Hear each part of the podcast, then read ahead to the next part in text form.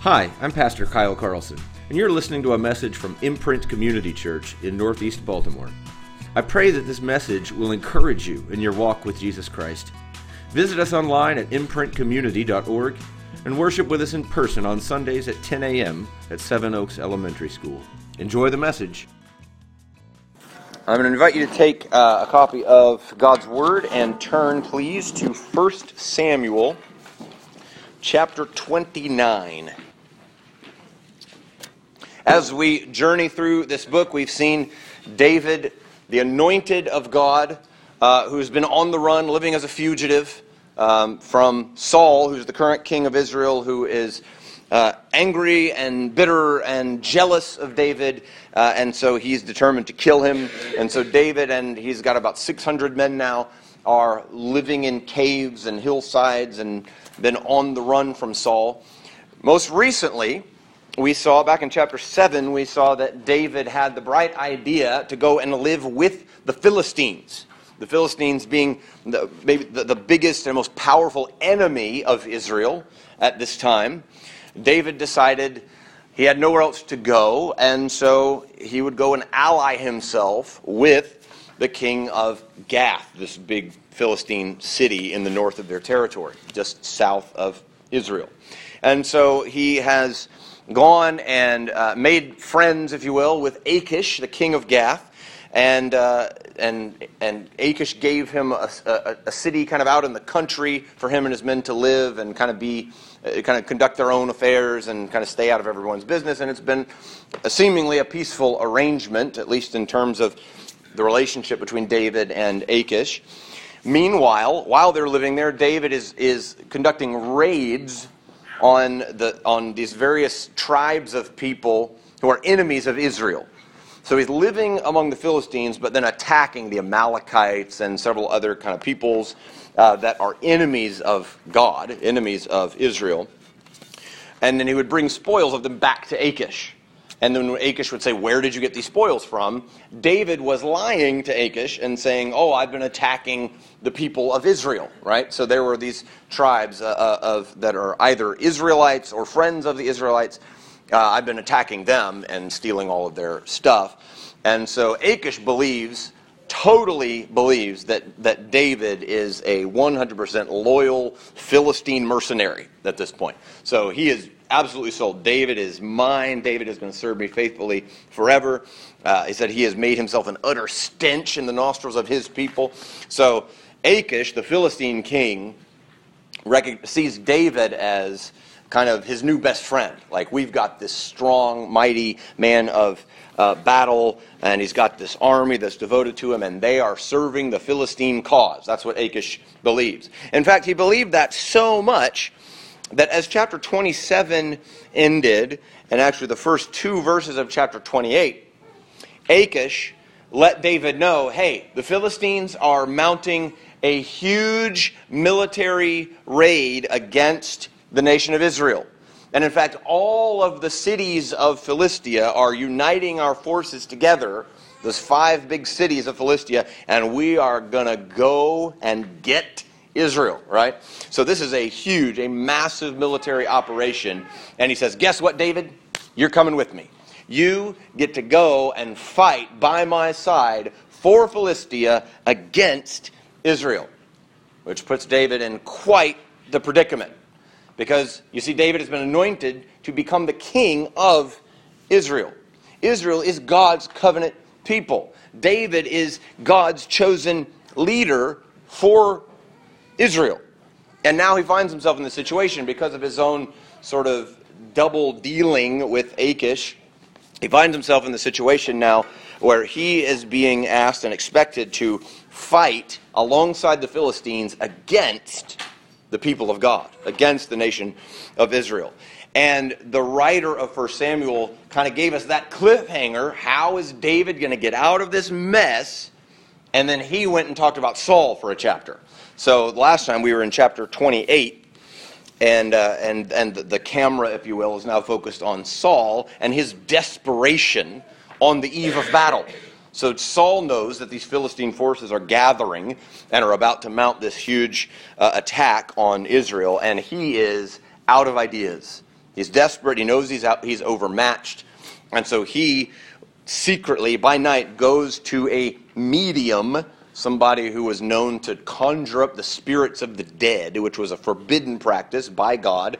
And in fact, at some point in Saul's kingship, he had kicked them out of the country. And so he goes out of the country to find somebody who's practicing illegally uh, in order to try to summon up Samuel to get some kind of guidance. He did. God strangely, interestingly, granted that request and brought Samuel's spirit, the prophet, back from the dead to tell Saul, I'm not going to help you. Essentially, he just reiterated the judgment that God had already given upon Saul by rejecting him as king. And he gave the additional detail by the way, you and your sons will die in this battle. So, and then Samuel left, and Saul was left in this heap of despair, knowing what's coming. And so now the camera pans back to David in Philistia as the Philistine forces are gathering, and we get an answer to the question what is David going to do? How is David going to get out of this mess? So let's read uh, the first three or so verses, really two and a half verses. I'll, I'll pause just to set the scene here of chapter 29. Now the Philistines had gathered all their forces at Aphek, and the Israelites were encamped by the spring that is in Jezreel. As the lords of the Philistines were passing on by hundreds and by thousands, and David and his men were passing on in the rear with Achish, the commanders of the Philistines said, What are these Hebrews doing here? And we'll pause right there. So they're the Philistines are gathering at Aphek all their forces. Again, this reiterates this is no like little border raid. This is all of the military forces of the five cities of Philistia marching against Israel. This is domination that they're after. And all the, the soldiers are, the forces are gathering, and apparently there's this review where each troop uh, or each group of, of armies kind of walks by, and the commanders, the leaders of each of the cities are kind of just watching and making sure that everybody's accounted for, you know, everybody's in order, we've got all our troops in place. And as they're, the ranks of soldiers are parading by for final review, um, with David and his men among them at the back, right, bringing up the rear with Achish, the commanders of the other Philistine cities notice them and take offense. What are these Hebrews doing here? Why do we have these Hebrews among our fighting force? And it's an apt question for them to ask. What are the people of God doing among the pagans? The Philistines' incredulity, the sense of like, why, what are they doing? Why are they here? their incredulity at David's presence in their ranks is a reminder to us of David's foolishness in seeking refuge among them in the first place. He had no business making allies with the enemies of God's people. And so we're reminded at the Philistines' own sort of shock to see David and his men among them that David and his men really had no right to be there in the first place. And we might apply the same logic to our own lives. If we're inclined toward casual entanglements with ungodly people, or tempted toward dallying with worldly pleasures, what are these Christians doing among the world? We might ask of ourselves. James 4 4 tells us friendship with the world means enmity against God. And of course, he's not speaking there in terms of building relationships and seeking to bring light and truth and the gospel into places where, where it's needed and to relationships with people that don't yet know him.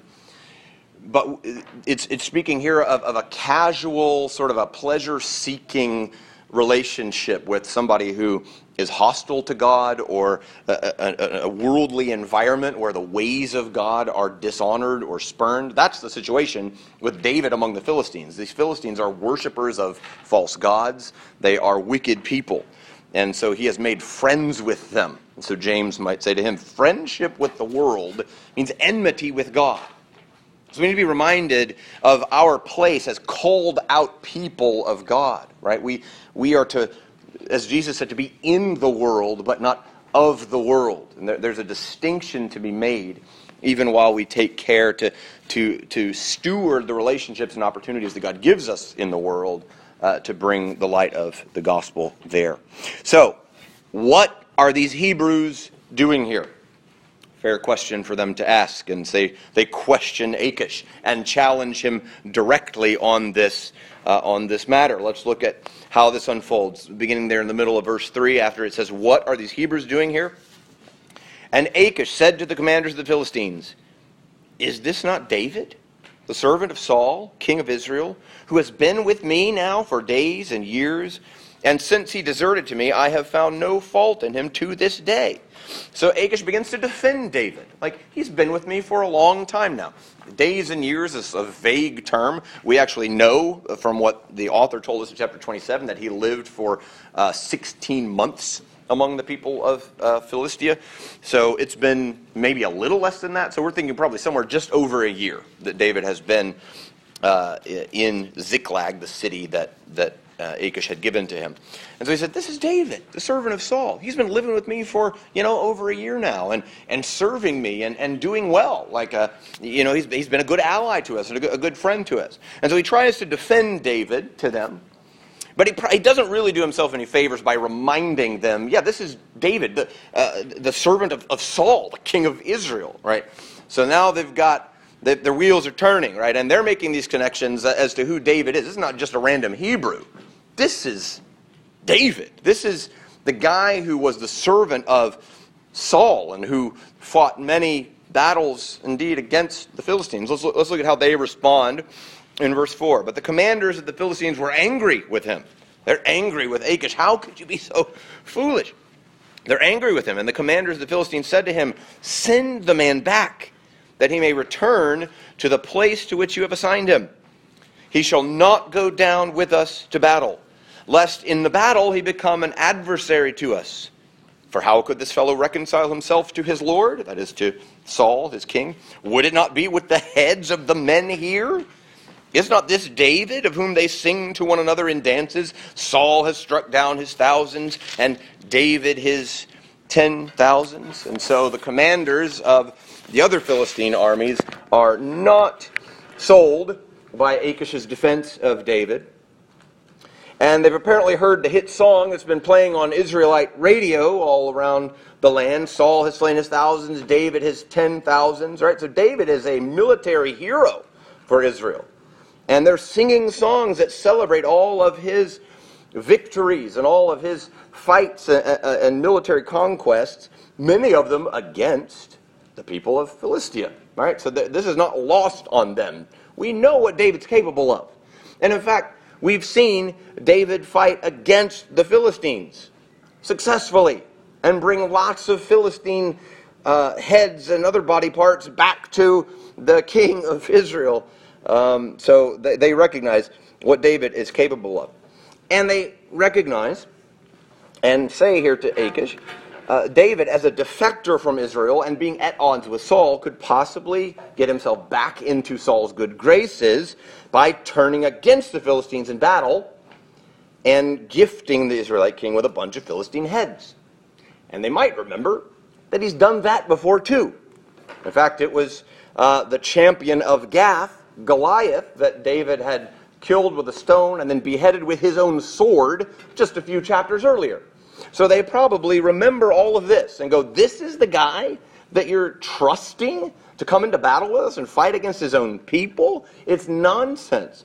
Just as David was sort of a fool to go and ally himself with Achish in the first place, the other Philistine commanders see the picture clearly enough to say, Achish, you are acting like a fool here to trust David and his men to fight with us instead of against us. And so David is rejected by the Philistine generals, the leaders of their armies, and they force Achish to send him and his men home to Ziklag, where they had been living. Achish defends David, but reluctantly concedes the argument and goes along with their insistence.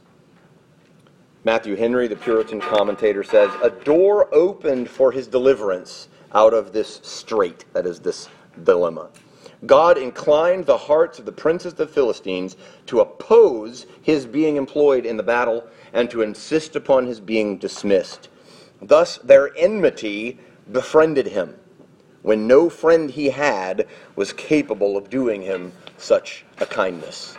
And so, in the strange and merciful providence of God, the enemies of God's people and of David become his Savior.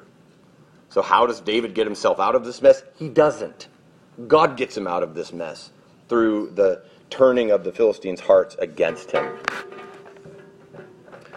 So now the remainder of this chapter is taken up with Achish going back, going to David, and basically reporting the bad news. Bad news. We're like, uh, it's not as bad as you think it is, Achish. So look at, at uh, verse six. We'll read six through eleven, and then we'll we'll talk about it a little bit.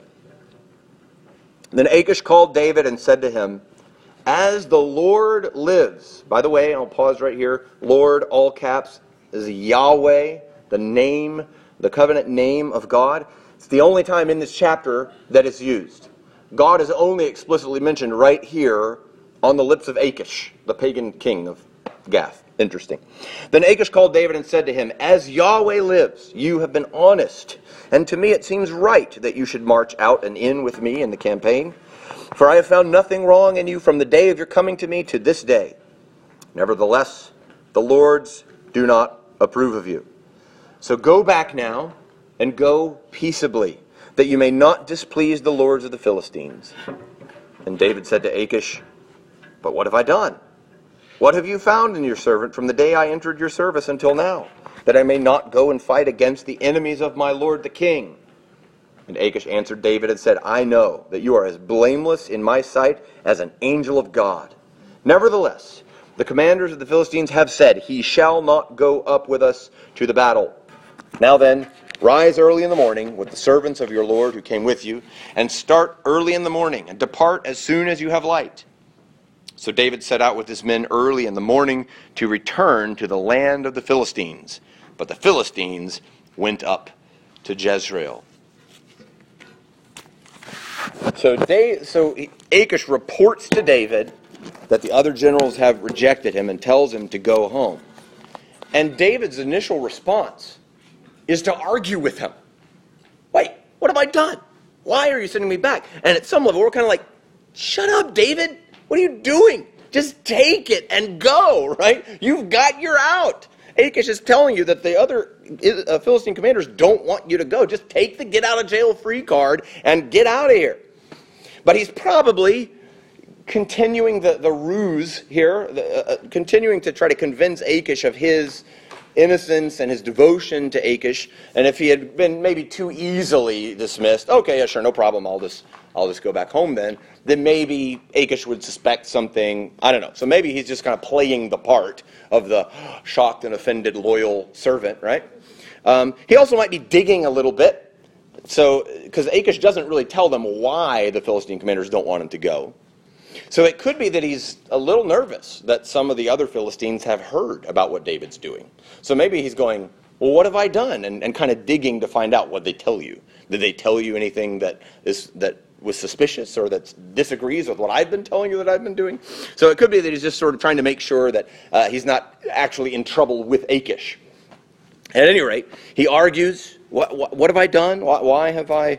What have I done that's displeased you or, or uh, that, that's been disloyal? Uh, that I might not go out, by the way, middle of verse 8, that I might not go and fight against the enemies of my Lord the King.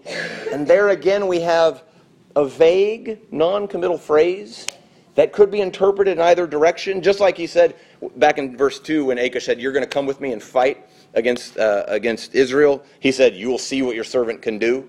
Achish took that to mean like, Oh man, he's all the way in. He's going to fight hard for us. He could have meant the exact opposite. Yeah, right, I'm going to fight actually against you for Israel.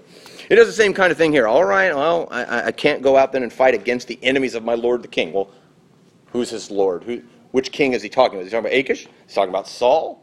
Achish obviously takes him to mean that as an expression of devotion to himself. Oh, David really wants to fight for me, you know. So maybe that's not what David had in mind at all. Nevertheless, Achish insists that in his sight David is as, as, blameless as an angel of God. And I think there he's referring to his faithfulness, his, his devotion, right? And uh, just as an angel faithfully serves God and does his bidding, you have been so faithful and, and loyal to me. So I know that you are as blameless as an angel of God. He gives no hint of awareness of David's double dealing. But because of the other commander's disapproval of David, Achish sends him home. And notice when he sends him home early in the morning. He says, Rise early in the morning, start early in the morning, depart as soon as you have light. And I think here we have from the author of 1 Samuel a very intentional contrast with the way that Saul's dilemma ended in chapter 28. Saul, of course, had gone by cover of night to meet with the, the medium at Endor and got the bad news from Samuel that he would not be helped, and in fact, he and his sons would fall in battle. And then, if you look at the end of, of chapter 28, it says, uh, so the medium actually prepared a meal for Saul. Verse 25, she put it before Saul and his servants, and they ate, and they rose and went away that night. Saul stumbles out of the witch's cave in the black of night back to his armies and the fate that he knows awaits him the next day in battle. But David rises in the light of day and rides in peace back home, rescued from the battle altogether.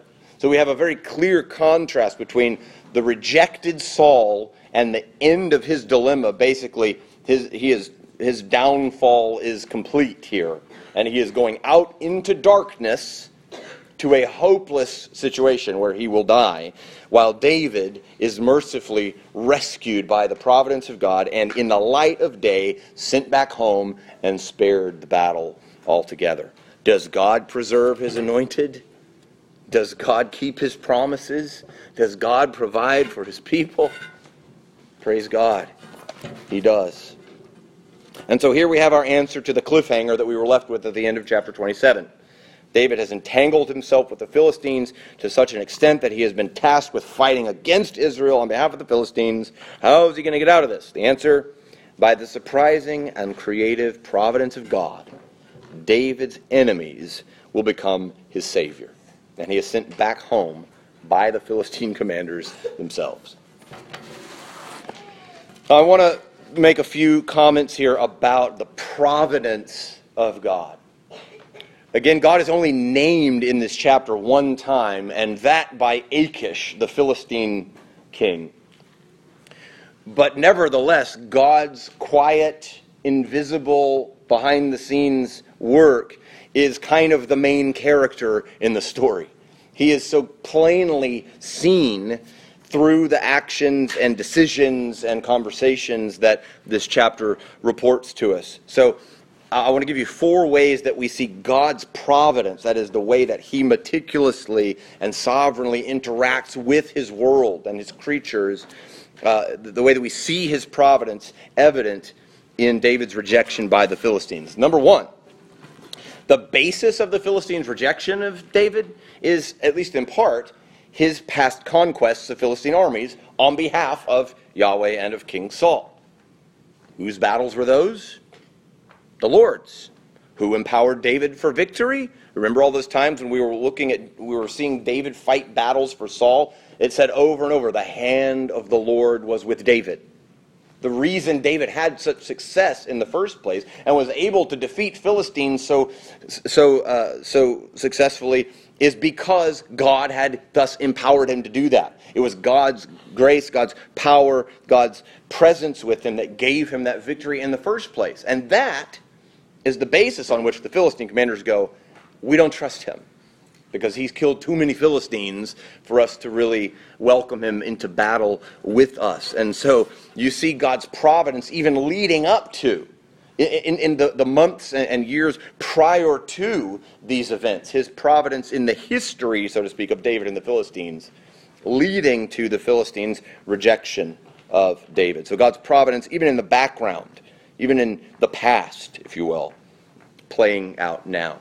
Number two, the hearts of the Philistine commanders are united against David, which is clearly a result of the internal workings of God upon them. Proverbs 21, verse 1 tells us the king's heart is a stream of water in the hand of the Lord. He turns it wherever he will. If God wants the kings of the Philistine armies, the generals of the Philistine armies, to turn against David and send him home, that's what they will do. There's perfectly rational reasons for it. It comes as their own decision. They look back and go, Look how many Philistines David has killed. And they listen to Achish and they go, I'm not sure that you're really looking at the situation well. It's not reasonable for us to trust that he's going to fight for us instead of against us, right? So they make their own decision. No, we're not going to let David come into battle with us. But make no mistake, back behind the scenes, even in the, the, the inner thoughts of these Philistine commanders, is the work of God. He turns the heart of the king wherever he will. And so he inclines their hearts against David so that their rejection becomes his salvation. Third way that we see his providence in action here David doesn't know it yet, and neither do we without reading ahead. But David's presence is sorely needed back in Ziklag at home. In fact, that's where the next chapter takes up. David has been returning to Ziklag and finding a very bad situation there that needs their, uh, their help. And they don't know that, of course. They're just marching into battle now with Achish and the Philistines. And uh, so God, by having David rejected by the Philistines and sent back to Ziklag, provides for the need of the families of David and his men in Ziklag by having them sent back there before the battle begins. So again, that's a little bit like we haven't looked at that yet. So unless you've read ahead chapter 30 to know what happens there, that sounds a little bit mysterious to you. But the events of chapter 30 are a situation that needed David and his men to intervene. And had he been marching into battle against Israel, they would not have been able to help. So God's providence not only rescues David from the battle, but it also allows him to go and fight and help the situation back at their home. And the fourth and, and a final way that I'll mention today that, that God's providence is seen clearly in these verses is that David's absence from this battle and indeed his distance from the action entirely, because he's going to go back to Ziklag, miles away from where the battle is, will protect his reputation among the people of Israel when it comes time for him to ascend the throne. Were he to be found fighting against Israel, or to be seen as complicit in the death of Israel's king, as we know that Saul will fall in battle, he would surely have earned for himself a host of enemies among God's people and more obstacles in his pathway to the throne. He's had enough obstacles, don't you think? So, God's preserving grace toward his anointed is seen in that he will have David many miles away from the battle when Saul falls. So his innocence will be indisputable. So, all through this story and the way that it unfolds, and the rejection of David by the, the Philistine leaders and sending him back home to Ziklag, you see, God is clearly putting pieces together. God is clearly making these situations work according to his perfect plan. David probably has no idea that it's happening that way. David probably doesn't know until he looks back to see look what God just did. And isn't that how it usually works in our lives with God's providence? So often we can't see God's work when we're in the midst of situations unfolding. So often we see what God's been doing when we look back on our lives. This is how God cares for us. How kind and wise and attentive is our sovereign God to his people. Dale Ralph Davis says, is it not then the task of the church and of the individual believer to go back over life and experience and try to itemize those moments when Yahweh was clearly but quietly present to save and support? As you ponder the ground you've traveled, the murky stuff the Lord has carried you through, the twists and turns of your life, can you not see glimpses of silent mercy, of quiet care? There was no noise or tempest. Yahweh was there, but not obviously. It's the way that God works so often. Not in big, bold, loud, trumpet blasting in your face kind of ways. Wow, look, God just did something incredible. It's usually in the quiet, seemingly ordinary events of life and decisions of people and circumstances unfolding that we can look back and see look how God brought us to where we are. Look how God delivered us from a situation that we had no idea how we were going to get out of it. This is how God works. If you're in a season of your life where God seems very quiet, or you're wondering, where are you, God? What are you up to? Take heart. Be confident that He is working for your good. Just remember that often His work is very quiet and sometimes unnoticeable until you have the benefit of hindsight to look back. Look what God has done. Well, just as David's rejection leads to the rescue of his people and paves the road for his future kingdom. You can see how God has weaved that all together. So David is rejected by the Philistines, and that becomes the means by which he and his men are rescued. And in fact, the means by which the future kingdom of David, when he ascends to the throne, is. Uh, the pathway there is, is cleared and, and strengthened because of those obstacles of people's of his reputation and him having fought against Israel. All of that is no longer a concern because God's removed him from that situation. So David's rejection leads to the rescue of his people and paves the road for his future kingdom. Which sounds a bit like David's future son, great, great, great, great, great grandson down the line, Jesus of Nazareth, who came to his own and his own people did not receive him. Jesus was rejected Hebrews 12:3 says, "Consider him who endured from sinners such hostility against himself, so that you may not grow weary or faint-hearted." Jesus knew what it was like to be rejected. Jesus was rejected in his own hometown. Jesus was rejected by his own family. For a long stretch of his life and his public ministry, his own brothers didn't believe in him. They grew up with him, and he started doing this, this public ministry and these miracles and teaching, and they didn't believe him. That was, that was the, the kind of response that Jesus got at home. And of course, we know that the rejection that Jesus will eventually endure is far greater than just some people not liking him or some family members who look sideways at him and think he's weird or, or out of his mind. Jesus' rejection will take him to a cross outside Jerusalem where he will endure the sin of his people. Jesus is rejected so that he can become the sin offering for his people and thereby become the rescue for his people. Isaiah 53 is a chapter where uh, the prophet of Israel looks forward and, and, and prophesies concerning the servant of God. And it's, it's, a, it's a beautiful chapter summarizing the work of Jesus in being rejected and, and in bearing the sins of his people. Listen to just a little bit of this language. In, uh, in verse 3 of Isaiah 53, it says, He was despised and rejected by men, a man of sorrows and acquainted with grief.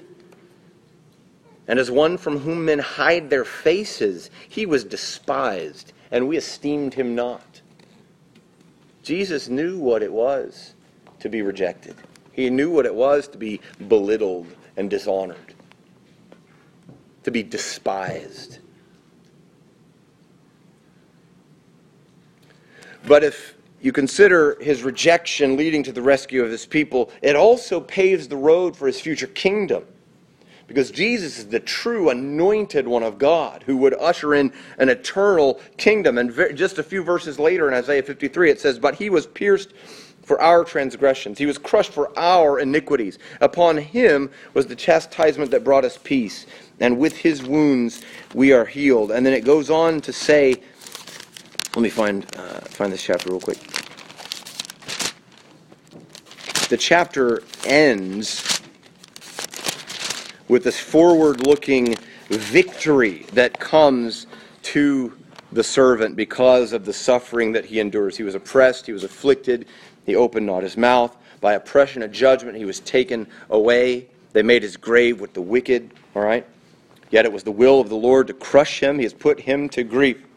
And then it says, When his soul makes an offering for guilt, he shall see his offspring. He shall prolong his days. The will of the Lord shall prosper in his hand. Out of the anguish of his soul he shall see and be satisfied. By his knowledge shall the righteous one, my servant, make many to be accounted righteous, and he shall bear their iniquities. Therefore, here's the response of God the Father to the, the rejection and suffering endured by Jesus. Therefore, I will divide him a portion with the many, and he shall divide the spoil with the strong, because he poured out his soul to death and was numbered with the transgressors. Yet he bore the sin of many and makes intercession for the transgressors. The kingdom of Jesus was ushered in because of the suffering and rejection of Jesus. Jesus bore the sins of his people and thereby gained for himself and for all his followers a kingdom that would never perish, that will go on forever and ever and ever. In fact, the word tells us that we who trust in him and are united to him by faith will reign with him when his kingdom comes. An amazing reality. Just as David was rejected, and that rejection led to the rescue of his people and paved the road for his future kingdom, so Jesus, in an infinitely greater scope and an infinitely higher cost to himself, is rejected and bears the sins of his people and rescues us from judgment and condemnation and paves the road for this future eternal kingdom that we get to participate in with him by his grace. What an amazing reality that Jesus has accomplished and purchased for us. Friends, if you have not rested your life and your eternity in the finished work of Jesus Christ on the cross, recognizing that his rejection became your salvation, recognizing that his suffering was to endure your sins, recognizing that by just trusting in him, by confessing your sin to God, resting your life and eternity upon him, friends, you could do that today. This could be a day of new life and a day of eternal hope. If you've never done that, we would love to talk with you about that after the service. And if God is working in that way in your heart, just let somebody know and let's, uh, let's talk about that together. But for all of us, for those of us who are trusting in Christ, who have been redeemed and made new by the sacrifice, let's look to not to David as the anointed king of Israel, but let's look to the, the future and forever king, the Lord Jesus, and rest our lives and our souls and our eternities upon him and what he's accomplished for us. Let's pray together.